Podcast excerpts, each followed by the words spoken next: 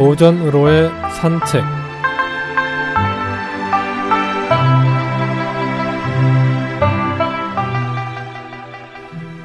안녕하십니까 김혜영입니다. 오늘은 백락일고란 성어에 대해 알아보겠습니다.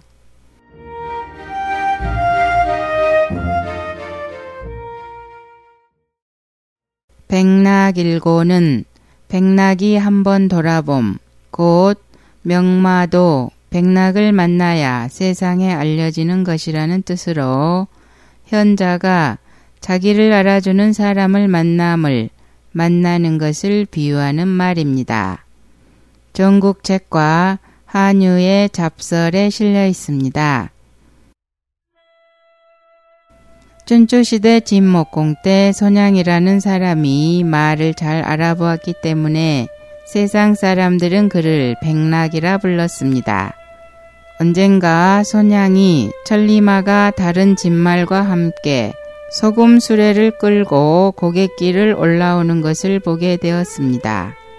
말은 고갯길로 접어들자 발길을 멈추고 멍해를 맨 채 땅에 무릎을 꿇었습니다. 그리고 손양을 쳐다보며 큰 소리로 울었습니다.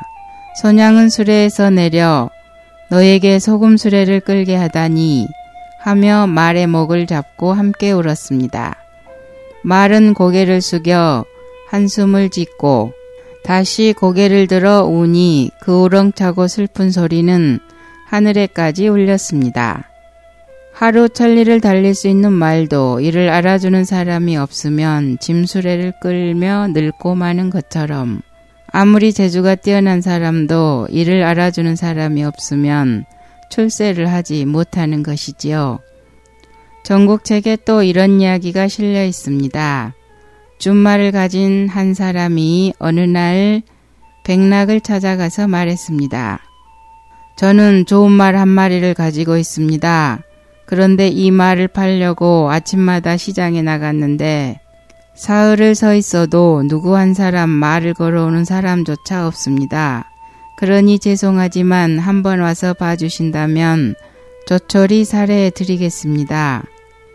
백락은 허락을 하고 시장에 갔습니다. 과연 준마가 서 있었습니다.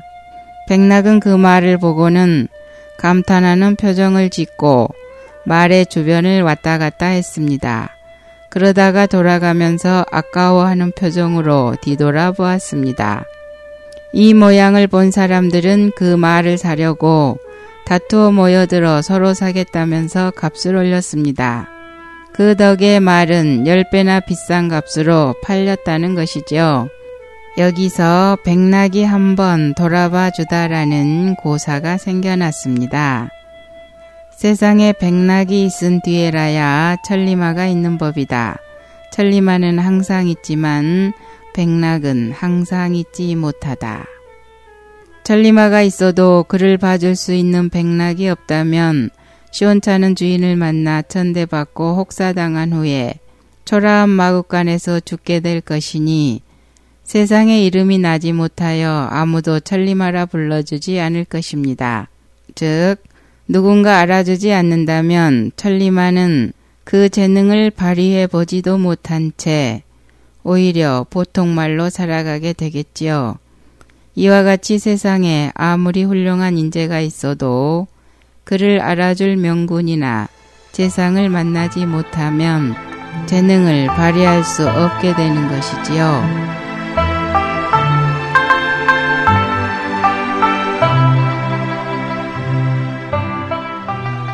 오늘은 백락일고란 성어에 대해 알아보았습니다. 안녕히 계십시오.